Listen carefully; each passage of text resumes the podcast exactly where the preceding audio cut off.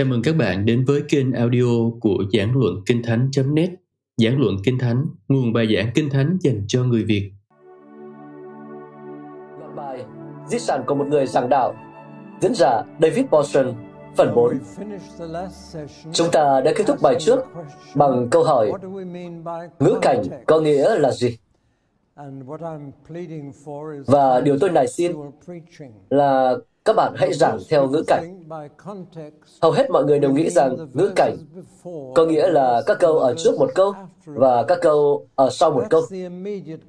Nhưng đó là ngữ cảnh trực tiếp thôi.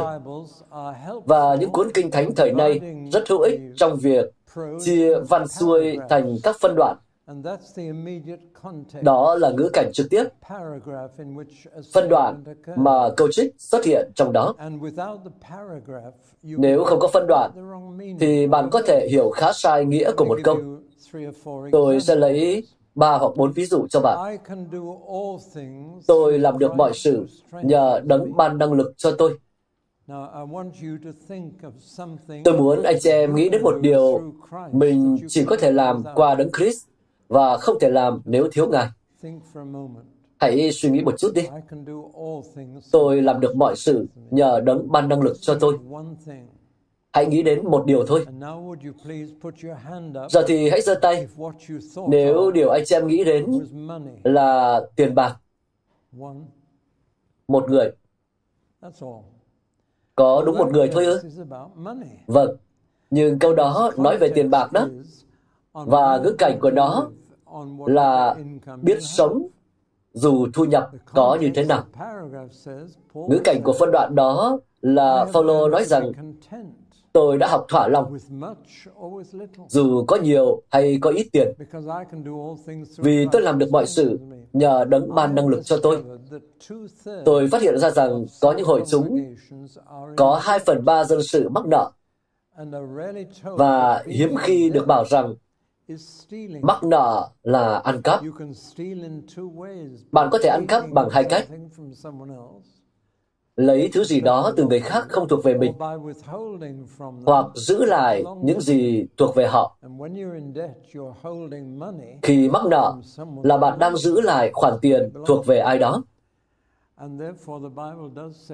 Vì vậy, Kinh Thánh có nói rằng nợ nần là ăn cắp.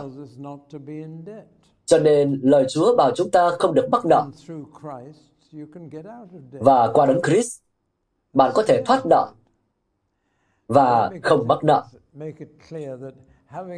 Nhưng uh, cũng để tôi nói rõ rằng thế chấp nhà không phải là mắc nợ, nhưng mà chậm trả tiền thì có đó.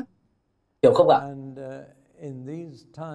Và trong thời kỳ cùng quẫn này, những người cầm cố đến mức tối đa sẽ thấy mình mắc nợ và chậm trả tiền. Cho nên thời nay mà giảng câu đó thì rất thích hợp đó.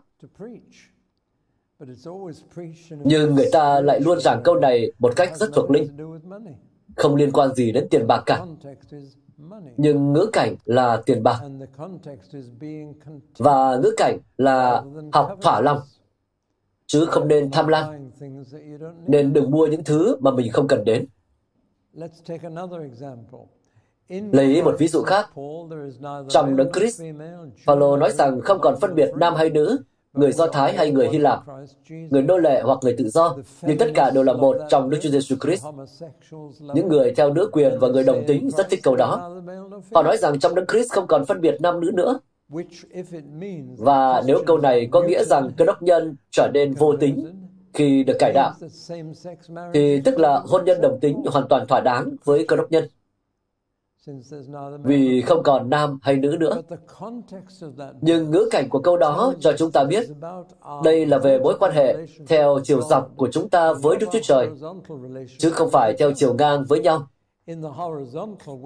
Theo chiều ngang thì chúng ta vẫn là những người nam, người nữ, và chúng ta vẫn có những vai trò, trách nhiệm khác nhau. Nhưng theo mối quan hệ theo chiều dọc của chúng ta với Đấng Christ, thì vợ tôi là một con trai của Đức Chúa Trời. Theo phân đoạn đó, vì ngữ cảnh có nói rằng tất cả chúng ta đều được bắp tem trong đấng Christ, được mặc lấy đấng Christ, Chúng ta thuộc về Đấng Christ. Chúng ta đã tiếp nhận nhân dạng của Ngài.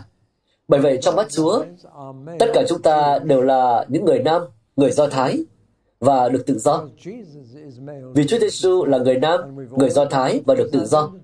Và tất cả chúng ta đều nhận lấy nhân dạng của Ngài và đều là một người trong Đức Chúa Giêsu Christ. Điều đó đúng theo chiều dọc, chứ không đúng theo chiều ngang. Một lần nữa, ngữ cảnh thay đổi ý nghĩa. Răng chương 3 câu 16. Anh chị em có biết từ quan trọng nhất trong răng chương 3 câu 16 là gì không? Đó là một từ gồm hai chữ trong tiếng Anh. So. Từ đó có nghĩa là gì? Nó không có nghĩa là quá nhiều hoặc quá sâu sắc. Theo kiểu chúng ta nên đọc là vì Đức Chúa Trời quá yêu thế gian. Không hề có nghĩa như vậy. Nó có nghĩa là như thế, theo cách như vậy, giống như vậy, như thế mới đúng. Cũng vậy, Đức Chúa Trời yêu thương thế gian theo cách như vậy, đến nỗi Ngài đã ban con một của Ngài. Theo cách gì vậy? Vâng, theo cách giống như câu trước đó. Bao nhiêu người trong đây có thể đọc thuộc răng chương 3 câu 16? Tôi xin phép hỏi nào. Bao nhiêu người trong đây thuộc răng chương 3 câu 16? Gần như ai cũng thuộc cả. Bao nhiêu người trong đây thuộc răng chương 3 câu 15? Khoảng hơn chục người. Bao nhiêu người trong đây thuộc răng chương 3 câu 17? 1, 2, 3, 4, 5, 6, 7, 8, 9. Hiểu như tôi nói không ạ? Chúng ta biết câu này, nhưng không biết ngữ cảnh. Và bạn không hiểu răng chương 3 câu 16 nếu không biết răng chương 3 câu 15, 14 và 17. Những câu ấy đem lại ý nghĩa cho câu này. Đức Chúa Trời yêu thương thế gian như vậy. Như thế nào? Như khi Ngài hủy diệt dân chúng bằng những con rắn vì họ làm bầm về đồ ăn Ngài ban cho họ. Đó là câu trước. Vì Đức Chúa Trời yêu thương thế gian như thế. Hoặc Matthew chương 22 câu 14 chẳng hạn. Tôi lại đọc số chương, số câu rồi. Sai lầm. Vì nhiều người được gọi, nhưng ít người được chọn. Vấn đề là nhiều người đảo câu này lại, đưa sự lựa chọn lên trước sự kêu gọi, nhưng hoàn toàn không phải. Sự lựa chọn ở sau sự kêu gọi. Nhiều người được gọi, nhưng ít người được chọn. Câu này nằm sau một ẩn dụ nói về một vị vua tổ chức tiệc cưới cho con trai mình. Và vua sai người ra mời khách đến. Nhiều người trong số đó từ chối lời mời, nên vua nói, hãy ra mời thêm một số người nữa. Hãy ra khỏi thị trấn, đi đến miền quê và thuyết phục người ta vào. Và vua đã làm như vậy. Thế là ai cũng đến dự lễ cưới của con vua. Nhưng một người đến mà vẫn còn mặc đồ lao động. Và vua nói với anh ta, Này bạn, sao bạn không thay đồ dự tiệc cưới? Người này lặng thinh vì lẽ ra anh ta có thể làm vậy mà không buồn làm. Nên ý nghĩa của câu nhiều người được gọi nhưng ít người được chọn, nghĩa là nhiều người sẽ đến trước sự mời gọi của tiên lành. Nhưng cuối cùng, những người không buồn thay đổi sẽ bị loại ra. Anh chị em nghe thấy sứ điệp không ạ? Một sứ điệp rất hệ trọng. Nếu bạn không buồn thay đổi, không thèm thay đổi, thì cuối cùng bạn sẽ không được chọn cho lễ cưới của trên con. Tất cả những câu tôi đưa ra đều thay đổi ý nghĩa trong ngữ cảnh là phân đoạn bao quanh câu đó, vài câu trước và vài câu sau. Nhưng đó không phải là toàn bộ ngữ cảnh. Ngữ cảnh tiếp theo là cả phần của cuốn sách có chứa câu kinh thánh đó. Khi bạn xét đến cả một phần của một sách, thì ý nghĩa lại thay đổi. Lấy một hay hai ví dụ nhé. Corinto thứ nhất chương 12 đến chương 14 là cả một phần trong một sách nói đến các ân tứ thuộc linh. Chương 12 mô tả các ân tứ. Chương 13 mô tả chính xác các ân tứ đó mà không có tình yêu thương. Và chương 14 mô tả chính các ân tứ đó được thực hành trong tình yêu thương. Nên cả phần này không nói về tình yêu thương, mà về các ân tứ thuộc linh. Thật vậy, chương 12 mở đầu bằng câu về các ân tứ thuộc linh hay charismata. Và cả phần đây nói về các ân tứ thuộc linh. Nhưng chúng ta chỉ liếm mỗi phần mứt trong cái bánh kẹp và nói đến phần về tình yêu thương. Nhưng đây là một cái bánh kẹp và cả ba chương gắn liền với nhau. Thi Thiên 23 và trước đó chúng ta xét đến gắn liền với Thi Thiên 22 và 24. Khi kết hợp cả ba lại với nhau, bạn sẽ thấy Chúa được mô tả là đấng cứu chuộc trong chương 22, là đấng chân chiên trong chương 23, và là Chúa tể trị một mình bước đến trong Thi Thiên 24. Nên một lần nữa, người ta thích chương 23 vì chương này hay mang đến sự an ủi. Nhưng bạn không thể có sự an ủi của chương 23 mà không đến với đấng cứu chuộc của chương 22 ở trước. Chương này bắt đầu bằng câu, Đức Chúa Trời của con ơi, Đức Chúa Trời của con ơi, sao Ngài lìa bỏ con? Sau đó tiếp tục nói đến việc chúng bắt thăm để lấy áo sống con và đâm thủng tay chân con. Tất cả đều nói về thập giá. Nếu bạn chưa đến với thập giá và thấy Ngài là đấng cứu chuộc, thì bạn sẽ không có được Ngài là đấng chân chiên và sẽ không trông mong Ngài đến như đấng tể trị. Đấng sẽ đến này là ai? Là Chúa đến. Ngài đang ở ngoài cổng. Nên ta thấy ba thi thiên này hỗ trợ lẫn nhau. Cả ba là ngữ cảnh cho nhau. Nhưng đó không phải là toàn bộ ngữ cảnh. Vâng, hãy lấy một ví dụ khác. Chương 9, 10 và 11 trong thư Roma gắn liền với nhau. Cả ba đều nói về Israel. Nhưng người theo thuyết Calvin rất thích chương 9 đứng một mình, ngoài ngữ cảnh. Người chấm chủ nghĩa phục quốc Do Thái lại rất thích chương 10 ngoài ngữ cảnh. Và người cuồng chủ nghĩa phục quốc Do Thái rất thích chương 11 ngoài ngữ cảnh. Nhưng cả ba chương này gắn liền với nhau. Chương 9 nói rằng Israel được Đức Chúa Trời lựa chọn trong quá khứ. Chương 10 nói rằng Israel ương ngành trong hiện tại. Và chương 11 nói rằng Israel sẽ được cứu trong tương lai. Nên ba chương này gắn liền với nhau. Dù bạn có theo Calvin hay chủ nghĩa phục quốc Do Thái hay bất cứ điều gì khác, nếu lấy chỉ một trong ba chương thì bạn sẽ hỏng việc. Bạn sẽ có cái nhìn méo mó. Nên ngữ cảnh không chỉ là phân đoạn mà còn là cả một phần. Thứ ba, ngữ cảnh là cả sách.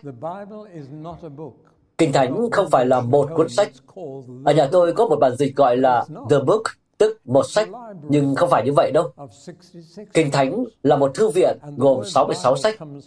Và từ Bible, Kinh Thánh trong tiếng Anh, ra từ từ Biblia là số nhiều, tức là các sách. Số nhiều, Biblia. Đây là một thư viện. Tôi đã nói rằng các cuốn sách của tôi hay bị hiểu lầm. Khi tôi viết một cuốn sách có mang tên Đường xuống địa ngục, nó đã được quảng cáo trên tạp chí cơ đốc quốc gia là Hãy đọc tự truyện của David Paulson. Người ta mua nó và nghĩ tôi mô tả cuộc đời mình là đường xuống địa ngục. Nhưng như vậy đó, rồi cuốn Sự ra đời cơ đốc bình thường bị nhầm thành sách phụ khoa, còn cuốn này bị nhầm thành tự truyện của tôi. Nhưng các cuốn sách có thể bị hiểu lầm. Nhưng Kinh Thánh là một thư viện gồm nhiều loại sách khác nhau, và mỗi sách một khác. Khi đọc thấy điều gì trong Kinh Thánh là bạn đang đọc một phần trong một sách. Để hiểu được thì câu hỏi đầu tiên của bạn phải là tại sao sách này lại được viết ra. Đó là lý do tại sao tôi thực hiện loạt bài gọi là mở khóa Kinh Thánh, để xét đến từng sách của Kinh Thánh và hỏi tại sao sách này được viết ra. Mọi điều trong từng sách đều sáng tỏ sau khi bạn tìm được câu trả lời cho câu hỏi đó. Chẳng hạn, sách châm ngôn là một sách gồm những châm ngôn. Bạn có tin điều đó không? Đây không phải là sách gồm những lời hứa. Châm ngôn là châm ngôn, là châm ngôn. Và đừng có trích dẫn như thể đây là sách gồm những lời hứa. Nhưng mỗi khi nghe một người giảng đạo trích châm ngôn, là tôi thấy họ trích như thể một lời hứa. Ta có thể hoàn toàn tin rằng một lời hứa là đúng. Nhưng một câu châm ngôn thì không phải lúc nào cũng đúng. Châm ngôn thường đúng, nhưng không phải lúc nào cũng vậy. Bởi vì châm ngôn là một câu tóm tắt khôn ngoan. Và sự khôn ngoan đến khi bạn biết áp dụng châm ngôn nào vào hoàn cảnh nào. Nhưng châm ngôn không phải là một lời hứa. Ví dụ, có một câu trong châm ngôn nói rằng, hãy dạy cho trẻ thơ con đường nó phải theo, và khi về già, nó cũng không lìa khỏi đó. Nhưng câu đó không phải là một lời hứa. Và nhiều bậc cha mẹ đã kinh nghiệm là không phải. Vì có những đứa trẻ được nuôi nấng đúng, nhưng lại đi sai đường. Không phải lúc nào cũng đúng, thường là đúng, nhưng không phải lúc nào cũng vậy. Châm ngôn là như thế. Bạn hiểu ý tôi nói không ạ? Nên khi đọc sách châm ngôn, đừng lấy một câu ra làm lời hứa. Đó là một câu châm ngôn thường đúng, chứ không phải lúc nào cũng đúng. Thường là đúng, nhưng không phải lúc nào cũng vậy. Và bạn cần sự khôn ngoan để biết lúc nào đúng, lúc nào không đúng. Nên câu hỏi đầu tiên về ngữ cảnh liên quan đến sách là sách đó thuộc thể loại nào? Tại sao sách lại được viết ra? Sách được viết cho ai?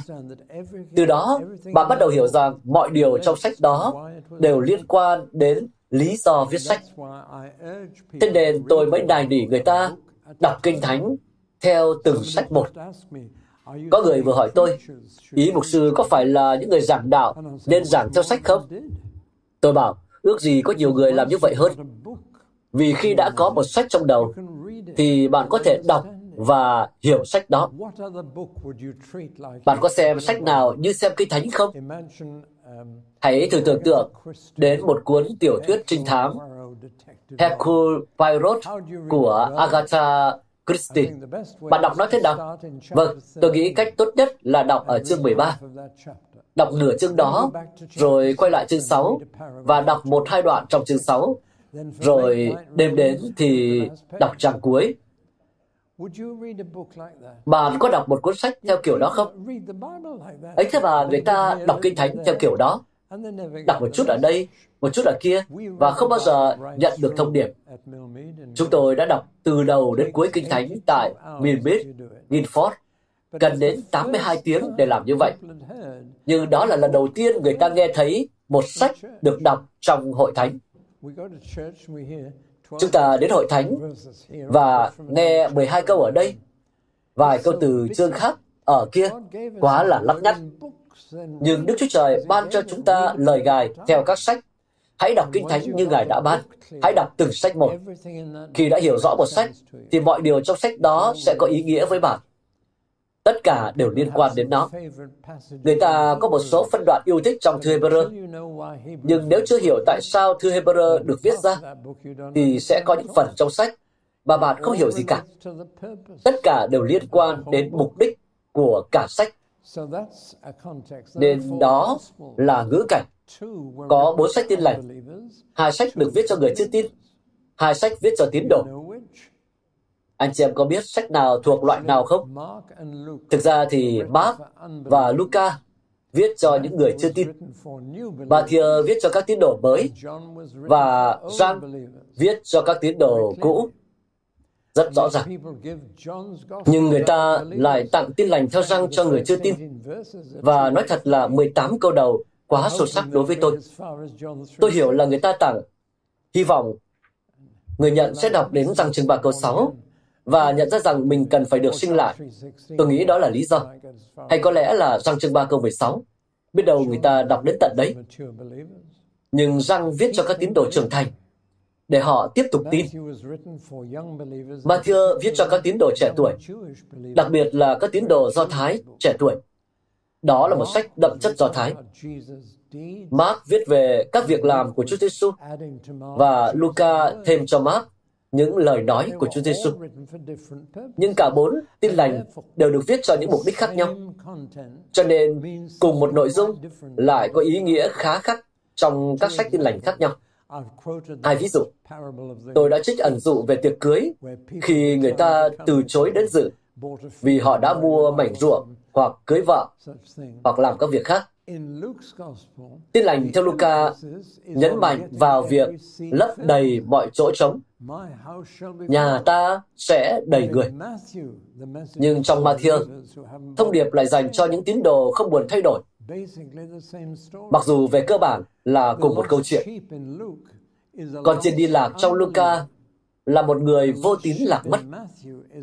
Còn con chiên đi lạc trong Matthew lại là một tín đồ sa ngã. Chúng ta phải đi tìm cả hai. Nhưng bạn thấy đấy, cùng một câu chuyện nhưng có thông điệp khác nhau, tùy thuộc vào sách tin lành chứa nó. Sách truyền đạo chẳng hạn.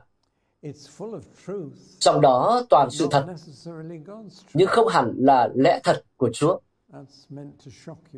Chắc anh chị em sốc lắm. Có những phần trong Kinh Thánh không phải là lẽ thật của Đức Chúa Trời. Chúng được thần cảm bởi Đức Thánh Linh, nhưng không phải là lẽ thật của Đức Chúa Trời. Truyền đạo cho bạn biết về cuộc đời của một người không tin kính. Ông ta có cái nhìn phiến diện, hạn chế về thế giới này dưới ánh mặt trời. Không bao giờ nâng tầm lên bên trên mặt trời.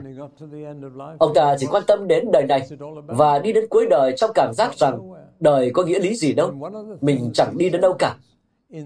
Một trong những điều ông nói có trong sách, trong kinh thánh của bạn, ông ấy nói, trong một ngàn người đàn ông, ta đã tìm được một người, còn trong cả thầy người đàn bà, ta chẳng tìm được một ai hết. Bạn đã bao giờ nghe một người giảng đạo lấy câu này chứ? Tôi đã lấy câu này vì đó là sự thật. Đây không phải là lẽ thật của Đức Chúa Trời, nhưng đây là sự thật mà một người đã có 700 bà mẹ vợ phát hiện ra. Thế mà trong trường Chúa Nhật, người ta lại bảo ông ta là người khôn ngoan nhất trong Kinh Thánh. Bạn có tin được không? Và ông ấy có 300 cung phi ngoài 700 bà vợ. Ông ta nói rằng, ta không tìm được một người đàn bà đáng tôn trọng. Tất nhiên là không rồi. Bạn cứ thử đùa bỡn với một nghìn bà, thì sẽ mất hết sự tôn trọng với phụ nữ chỉ sau một đêm. Điều đó là đúng, nhưng không phải là lẽ thật của Chúa dành cho bạn. Rồi nói đến sách Job chẳng hạn. Đừng coi ba phần tư sách Job là lẽ thật của Đức Chúa Trời. Đó là lời khuyên từ những người bạn của Job, dựa trên quan niệm sai lầm từ đầu chí cuối. Và Đức Chúa Trời nói rằng họ đang an ủi không đúng. Tôi đã nghe thấy người ta trích lời một trong ba người khuyên giải Job, như thể đó là lẽ thật của Đức Chúa Trời. Nhưng không phải như vậy. Đây là sự thật, vì nó là điều họ thật sự nói, nhưng là sự thật tiêu cực, chứ không phải lẽ thật của Đức Chúa Trời. Họ đang nói với Job điều họ nghĩ là lẽ thật, nhưng không phải như thế. Nhưng Đức Chúa Trời đã ghi lại điều này trong lời Ngài, để chúng ta biết không nên khuyên ai đó thế nào khi họ phải chịu khổ. Bạn nắm được không ạ?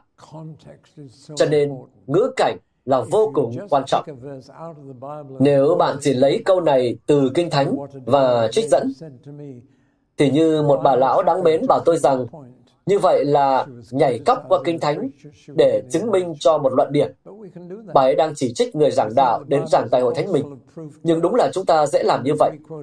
Chúng ta nghĩ Kinh Thánh là một cái hộp, toàn những câu dẫn chứng, và chúng ta chỉ cần trích một câu là xong. Nhưng bạn có thể trích sai câu, trích sai ngữ cảnh. Câu hỏi tiếp theo về ngữ cảnh là bạn đang trích từ giao ước nào? Tôi đã phát cho anh chị em một tờ giấy. Chúng ta nói như thể chỉ có hai giao ước trong Kinh Thánh, giao ước cũ và mới, nên mới gọi là cựu ước và tân ước. Vì ai đó đã chia Kinh Thánh của tôi ra thành giao ước cũ và mới, cựu và tân ước. Tôi không biết ai làm điều này để mà trách họ.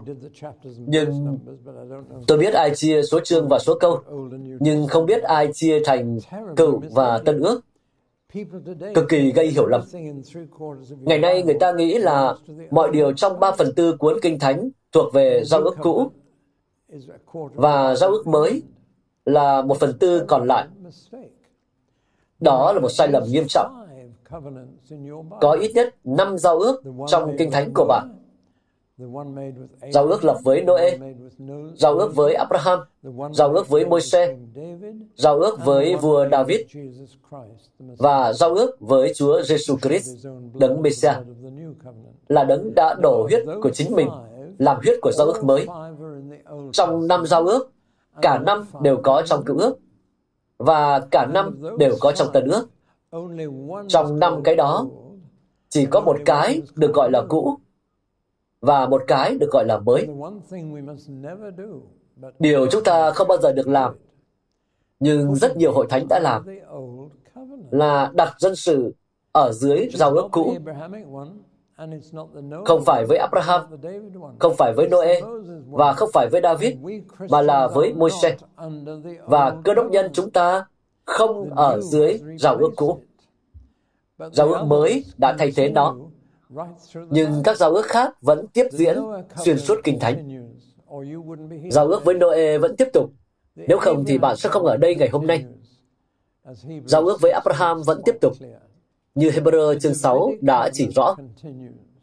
Giao ước với David vẫn tiếp tục, nhưng giao ước với Môi-se thì không. Không biết có bao nhiêu hội thánh dạy người ta dâng hiến một phần mười. Đó là giao ước cũ, không phải giao ước mới. Nhưng đây lại là cách nhanh nhất để một hội thánh có tài chính để trang trải nên người ta dạy như thể dâng phần 10 là bổn phận của cơ đốc nhân vậy. Không phải. Nếu là người Do Thái dưới giao ước cũ, thì bạn có bổn phận này. Nhưng là cơ đốc nhân thì không. Dưới giao ước mới, bạn ở dưới luật ban ra, chứ không phải dâng phần 10 ban ra cách quên mình, ban ra thường xuyên, ban ra cách vui mừng. Điều đó không chỉ có nghĩa là nhe răng ra cười khi túi dâng hiến đi qua, mà còn có nghĩa rằng Đức Chúa Trời không để tâm đến số tiền của bạn nếu bạn không muốn dâng nó. Đó là sự dạy dỗ của giao ước mới. Với nhiều người ngày nay, thì dâng phần 10 là quá nhiều. Chẳng hạn, với một người mẹ đơn thân đang nuôi con nhỏ. Còn với nhiều người khác trong hội thánh, thì dân phần 10 lại là quá ít. Thế mà chúng ta dạy về dân phần 10 như một điều luật của Môi-se. Chúng ta không ở dưới luật của Môi-se. Tạ ơn Chúa vì điều đó. Tôi đang vi phạm luật của Môi-se ngay khi ngồi đây. Môi-se nói, ngươi không được mặc đồ bằng vải pha. Đây có lẽ là áo hiệu Marks and Spencer's pha polypropylene với cái gì đó nữa. Tôi không phiền lòng vì vi phạm luật của Môi-se, bởi vì tôi không ở dưới luật đó. Tôi ở dưới luật của Đấng Christ, là luật nghiêm khắc hơn khá nhiều. Xin nói thêm như vậy. Môi-se chỉ nói ngươi không được giết bất cứ ai. Luật của Chúa Giêsu nói rằng con không được bảo ai là ngu ngốc. Môi-se nói ngươi không được lên giường với ai khác ngoài vợ mình. Chúa Giêsu nói con thậm chí đừng nghĩ đến việc đó. Luật của Đấng Christ khắt khe hơn nhiều so với luật của Môi-se. Nhưng luật của Môi-se có 613 điều. Hầu hết đều là cấm. Ngươi không được. Và tôi không thể giữ hết được. Một số anh chị em đã nghe tôi kể về chuyến bay đến Israel và tôi ngồi đối diện với ba vị rabbi. Tôi đã chứng minh với cả ba vị rằng không ai trong số họ giữ hết các luật của Môi-se. Thế là một vị hỏi, anh là gì? Chính thống hay phái tự do? Tôi bảo, không phải cả hai. Rồi vị ấy nói, anh là cơ đốc nhân chứ gì? Tôi bảo, nói đúng rồi đó. Hay là hình như nói chuẩn không cần chỉnh rồi đó. Vâng, vì ấy nói, chắc anh nghĩ mình không cần giữ hết các luật của môi xe hả? Tôi bảo, tôi không giữ được. Ông cũng không thể và tôi cũng không. Sau đó vị ấy nói, chắc anh nghĩ là Giêsu chết để anh được tự do hả? Đúng vậy, tự do khỏi luật của môi xe chứ không phải luật của chính Ngài. Tôi bị ràng buộc bởi luật đó, bởi luật của chính Ngài. Nên nếu bạn thấy mình đưa người ta trở lại các điều luật của Môi-se, thì bạn đã bỏ qua ngữ cảnh. Như thế không có nghĩa là chúng ta có thể quên chúng đi. Chúng ta đọc các điều luật của Môi-se để biết tấm lòng của Chúa là gì. Ngài nghĩ thế nào? Nhưng chúng ta không đọc như thế. Đó là luật cho chúng ta. Tương tự như vậy, cơ đốc nhân người ngoài không bao giờ bị đặt dưới luật Sa-bát. Dù sao thì Chủ nhật cũng không phải là ngày Sa-bát. Thứ bảy mới là ngày Sa-bát. Chúng ta không ở dưới luật đó. Chúng ta giữ ngày Chủ nhật không như một ngày Sa-bát mà như ngày Đức Chúa Trời toàn năng trở lại công việc và bắt đầu sự sáng tạo mới. Một ngày để ăn mừng. Ngày mà nhiều những người nam, người nữ mới được dựng nên hơn mọi ngày khác trong tuần. Đó là ngày thứ 8 của sự sáng tạo. Chúng ta đang sống trong tuần thứ hai của công cuộc sáng tạo. Chúng ta đang ở trong ngày đầu tiên của tuần thứ hai. Anh chị em vẫn nắm được chưa ạ? Hãy nghĩ đến điều đó. Phần đầu tiên của sự sáng tạo mới là thân thể của chính con Ngài. Ra từ hầm mộ, không phải để già và chết đi, nhưng để bất tử và sống mãi. Đó là cả một chủ đề khác. Tin lành của tôi xoay quanh sự phục sinh, chứ không phải sự đóng đinh. Vấn đề là khi Hội Thánh bị phân rẽ vào năm 1054, Hội Thánh phương Tây trở thành giáo hội công giáo và phương Đông trở thành giáo hội chính thống giáo. Hai bên đã phân rẽ vào 1.000 năm trước. Từ đó trở đi, các hội thánh phương Tây tập trung vào thập tự giá như là trọng tâm trong đức tin của họ. Còn các hội thánh phương Đông tập trung vào sự phục sinh. Với họ thì đức tin cơ đốc tập trung vào đấng Christ hàng sống và tôi đứng về phía họ. Sự đóng đinh là không thể thiếu. Nhưng như Phaolô nói, nếu chúng ta được xưng công chính bởi sự chết của Ngài, thì chúng ta lại càng được cứu nhờ sự sống của Ngài là dường nào. Và tôi mong mỏi được thấy thập tự giá được thay thế bằng ngôi mộ trống như biểu tượng của đức tin của chúng ta. Nhưng tôi e rằng chúng ta đã mắc kẹt ở sự chết. Hãy đi tiếp đến sự phục sinh và thăng thiên của Đấng Christ. Nếu không có những điều đó, thì không ai trong chúng ta được cứu. Cuối cùng, ngữ cảnh không chỉ là cả đoạn, cả phần hay cả sách, hay cả giao ước. Ngữ cảnh là cả kinh thánh. Chúng ta phải cẩn trọng khi giải thích một câu trái ngược với toàn bộ sự dạy dỗ của cả kinh thánh về vấn đề đó. Cho nên chúng ta cần đến cả kinh thánh. Cho nên chúng ta cần đọc toàn bộ. Cho nên chúng ta cần nghiên cứu toàn bộ. Để dù có giảng về điều gì, thì chúng ta cũng có cả kinh thánh ở đằng sau. Những người mà anh chị em rất ngưỡng mộ, như tôi ngưỡng mộ tiến sĩ Martin Lloyd Jones, ngay đến cách ông nói từ Chúa cũng làm tôi kinh sợ.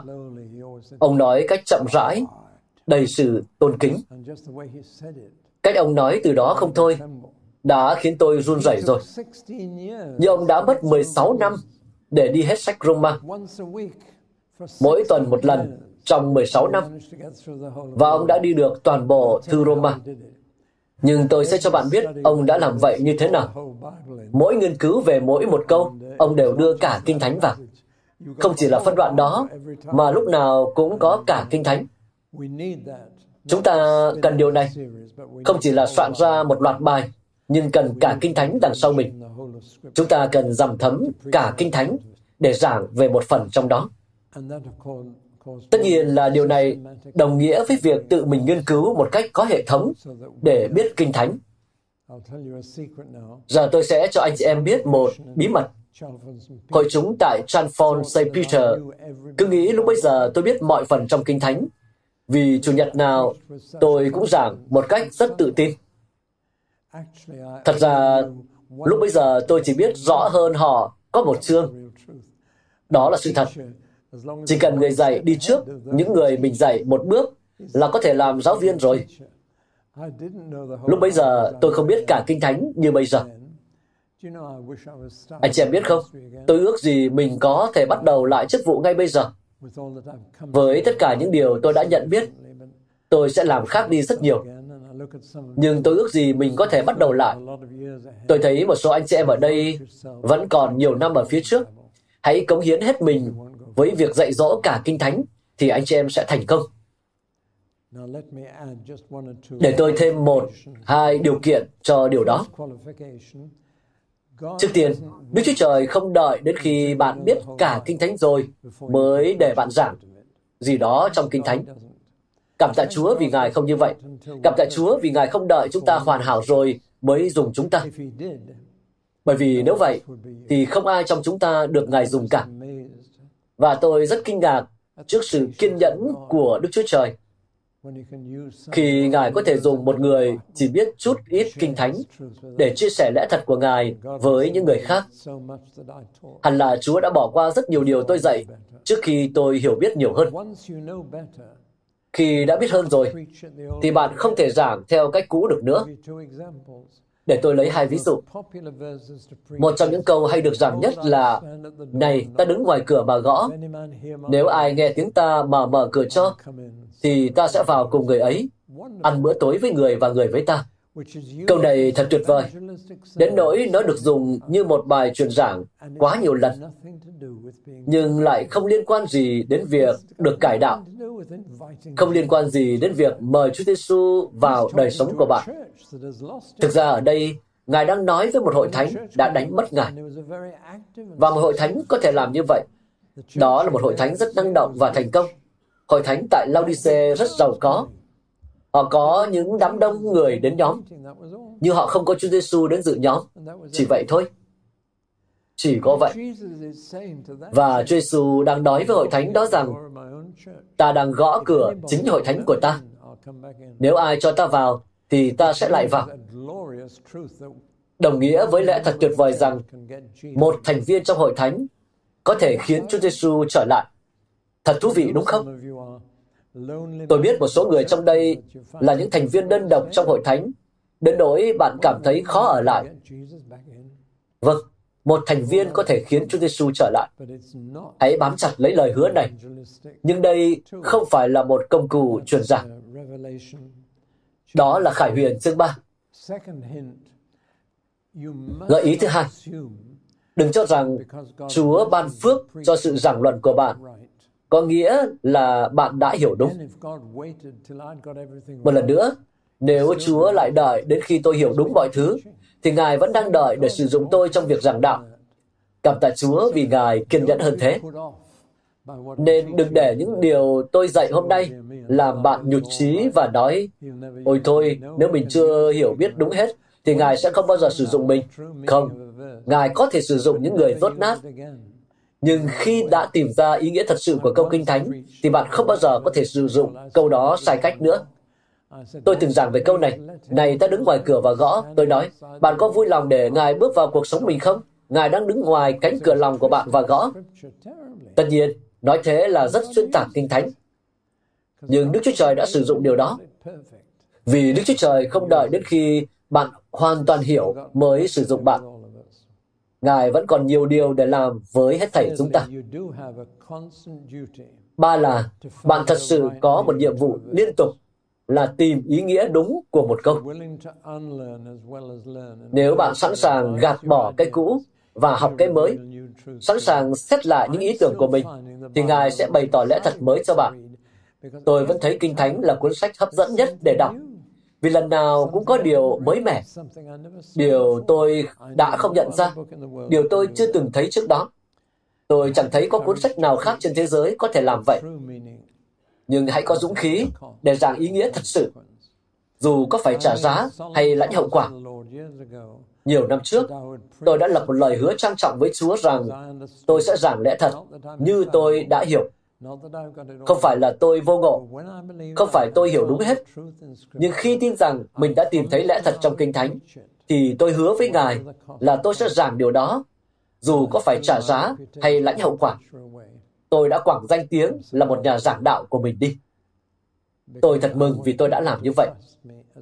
Vì tôi muốn người ta tin cậy tôi như một người giảng đạo, không cho họ điều họ muốn và cho họ điều họ cần và cho họ lẽ thật dù họ không bao giờ mời lại tôi nữa, thì tôi vẫn giảng lẽ thật.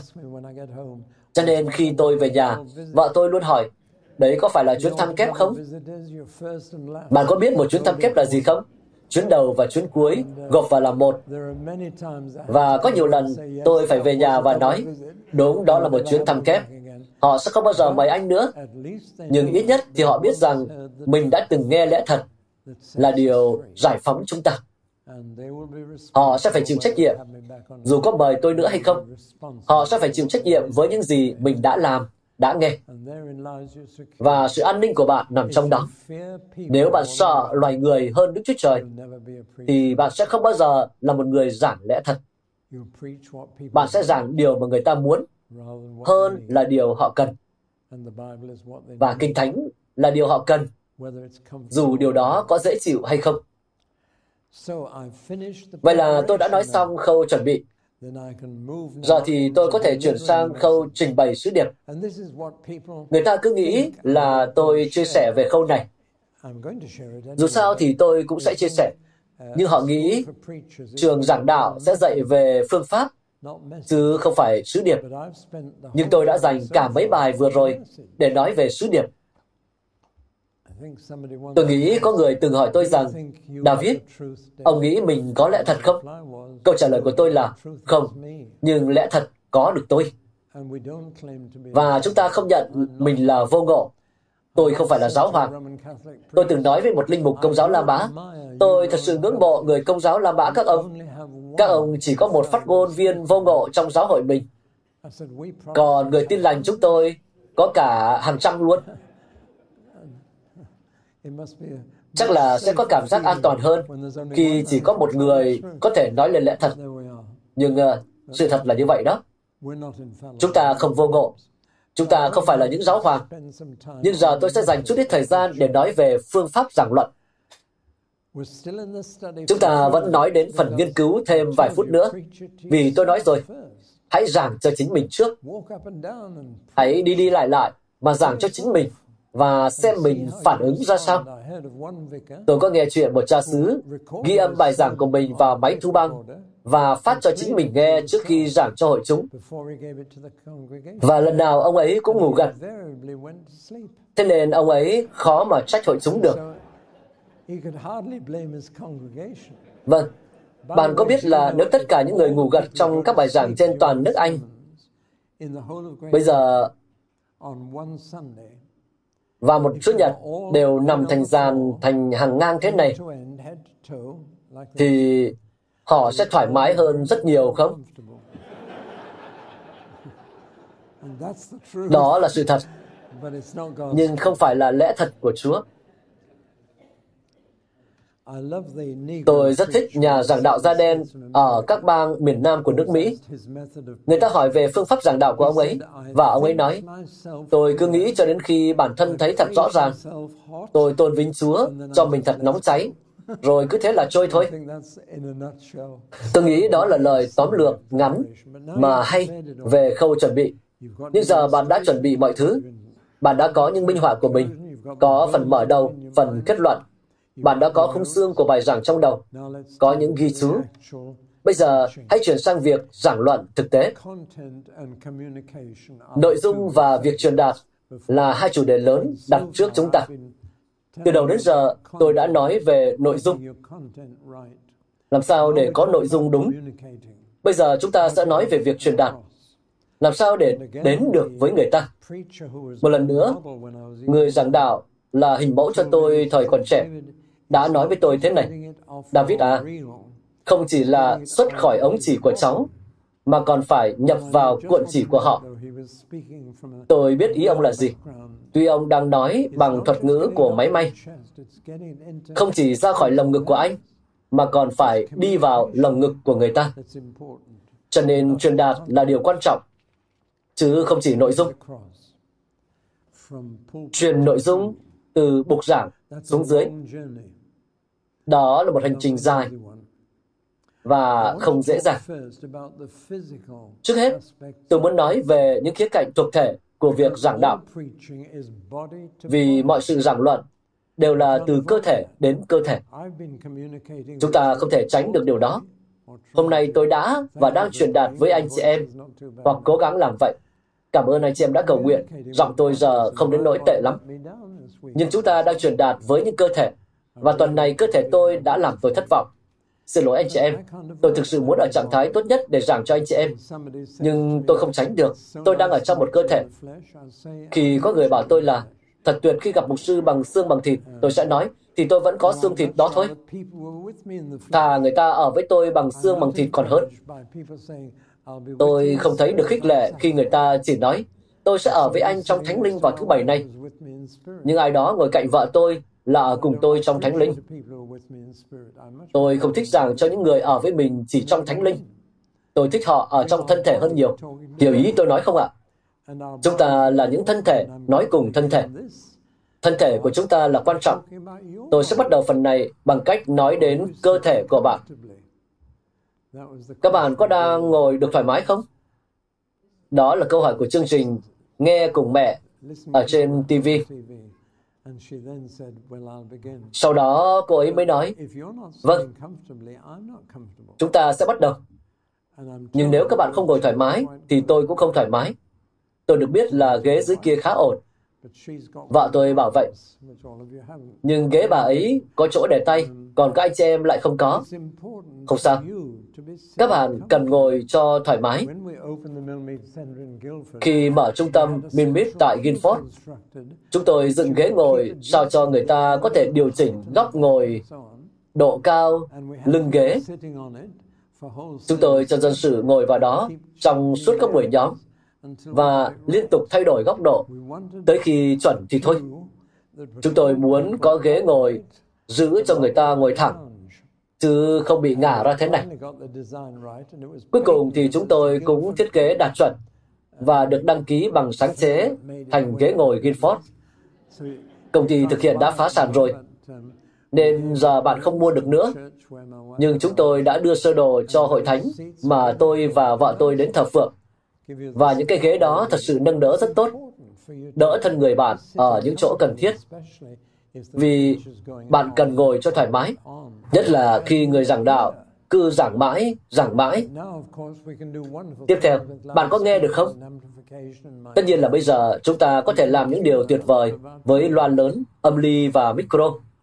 Chúng ta có thể xử lý được nhiều rắc rối. Nhưng để tôi đưa ra một chút kiến thức nho nhỏ. Hầu hết các âm ly hát đều có nhu cầu hoàn toàn khác so với âm ly nói. Âm ly nói cần khoảng một giây rưỡi tiếng vang, tức là thời gian để một tiếng vỗ tay lắng xuống. Còn hầu hết các âm ly hát đều cần ít nhất 4 đến 5 giây tiếng vang. Các tòa nhà của chúng ta thường ở một trong hai kiểu. Thậm chí là những hệ thống âm ly mà chúng ta đưa vào. Tôi thường phải nói trong một hệ thống thiết kế cho việc hát. Thực chất, rất khó để giảng với cái đó. Âm nhạc cần những loa lớn ở phía trước, dội tiếng ra. Còn giọng nói cần những chiếc loa nhỏ khắp quanh phòng, với âm lượng nhỏ, để mọi người đều cảm thấy bạn chỉ cách họ khoảng 2 mét. Bạn có hiểu điều tôi đang nói không? Hầu hết các hội thánh ngày nay đều chọn hệ thống âm nhạc với tất cả những chiếc loa lớn ở trước và rất nhiều dây rợ. Tôi thường cảm thấy mình đang giảng trong một tổng đài. Và nó được thiết kế cho âm nhạc. Rất tuyệt vời cho âm nhạc. Còn tuyệt vọng cho giọng giảng. Tôi nghĩ là hệ thống ở đây khá tốt với giọng giảng. Anh chị em có nghĩ thế không? Âm thanh không dội vào bạn, không có tiếng vang dài. Với những kiến thức hiện đại thì chúng ta có thể điều chỉnh các tòa nhà để đáp ứng cả hai. Hầu hết các tòa nhà, anh chàng biết là tôi có thiết kế các tòa nhà hội thánh như một thú vui. Tôi khuyên họ làm hai hệ thống âm ly. Xét đến các thiết bị mà hội thánh đó mua thì họ có thể chi trả được một cái để nói và một cái để hát. Rất đơn giản. Đây là nguồn gốc của việc vịnh sướng. Khi xây các thánh đường, người ta không có ý niệm gì về âm học.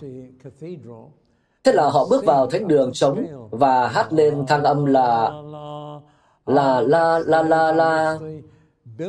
À, đây là nốt mà tòa nhà này đang khuếch đại và rung lên. Nên từ giờ chúng ta sẽ nói mọi lời cầu nguyện ở nốt ấy, trừ đoạn cuối. Vinh sướng đã ra đời như vậy đó. Đây là một ý tưởng hay và đồng nghĩa với việc ai cũng nghe được vì người ta dùng tòa nhà để khuếch đại âm thanh. Nắm được không ạ? Tất nhiên là bây giờ các bạn không cần làm như vậy. Nhưng giờ có micro và âm đi rồi, mà người ta vẫn nói những lời cầu nguyện như thể mình đang trong thanh đường, trừ đoàn cuối. Nhưng ban đầu thì đây là một việc tốt, là bản năng về âm thanh. Dân sự cần nghe được. Chắc chắn là bạn đồng tình với điều đó. Nhưng tiếp theo sẽ là điều mới mẻ với bạn. Dân sự cũng cần nhìn thấy người giảng đạo. Không khác gì cần nghe được anh ta. Hầu hết mọi người đều không nhận ra điều này. Nhưng ai trong chúng ta cũng đọc khẩu hình miệng. Thực ra là một phần ba những gì tôi nói hôm nay đi vào mắt bạn hơn là tai bạn. Bạn có biết điều đó không? Bạn đang đọc biểu hiện của tôi. Nếu tôi quay đi và quay mặt vào tường trong khi nói, thì bạn sẽ mất một phần ba sứ điệp. Bạn đang đọc bàn tay, đọc gương mặt, đọc khẩu hình miệng của tôi. Người ta đã lắp một chiếc TV ở con phố chính tại Guildford. Trên màn hình, có một người nam liên tục nói Pop, pop, pop. Nhưng từ loa lại phát ra tiếng dad, dad, dad. Họ bảo người ta đứng trước màn hình TV trong một phút và ghi lại điều mà người kia đang nói. 9 trên 10 người viết là pop. Thật thú vị đúng không? 9 trên 10 người đọc khẩu hình miệng của người nói. Và đó là thông điệp họ nhận được. Vì vậy, dân sự cũng cần nhìn thấy người giảng đạo. Không khác gì cần được nghe anh ta. Vấn đề là nếu sàn nhà bằng phẳng, bạn ngồi càng xa dân sự thì họ càng khó nhìn thấy. Tuy nhiên, có lần tôi đã giảng cho 200 con chó và tôi đã kết thúc thế này. Tại miền Mít, 200 con chó đã đến nghe tôi giảng và chúng chăm chú nhìn tôi lắm vì chủ của chúng bị mù hoàn toàn. Khi những người chủ nghe tôi nói thế này, đầu nghiêng về một bên, thì lũ chó nhìn tôi thế này. Và tôi thật sự thu hút sự chú ý của lũ chó. Bạn có đoán được tôi giảng về điều gì không? Tôi đã giảng về địa ngục. Tôi nói, thà không nhìn thấy mà được lên thiên đàng, còn hơn là nhìn thấy mà lại xuống địa ngục. Và tôi nhờ họ cầu nguyện cho tôi, vì mắt tôi thấy được. Có một bà lão đáng mến chẳng 70 tuổi ngồi nghe tôi giảng. Cả đời bà chưa được nhìn thấy bất cứ thứ gì, và bà luôn cay đắng, oán giận, vì mình bị mù. Lần đầu tiên trong đời mình, bà đã cầu nguyện cho tôi vì tôi sáng mắt và bà ấy đã cải đạo. Bà lên xe buýt, về lại Yorkshire, ngợi khen Đức Chúa Trời suốt dọc đường và hát thánh ca. Tôi thật mừng vì mình đã giảng về địa ngục. Tuy đó là một quyết định khó khăn, vì khi tôi hỏi Chúa là Ngài muốn giảng điều gì cho người mù, thì Ngài nói địa ngục. Điều đó không hề dễ dàng, nhưng hóa ra lại đúng là sứ điệp cần giảng. Chúa luôn biết điều gì là tốt nhất. Thế là tôi đã giảng cho lũ chó vì chúng nhìn vào tôi.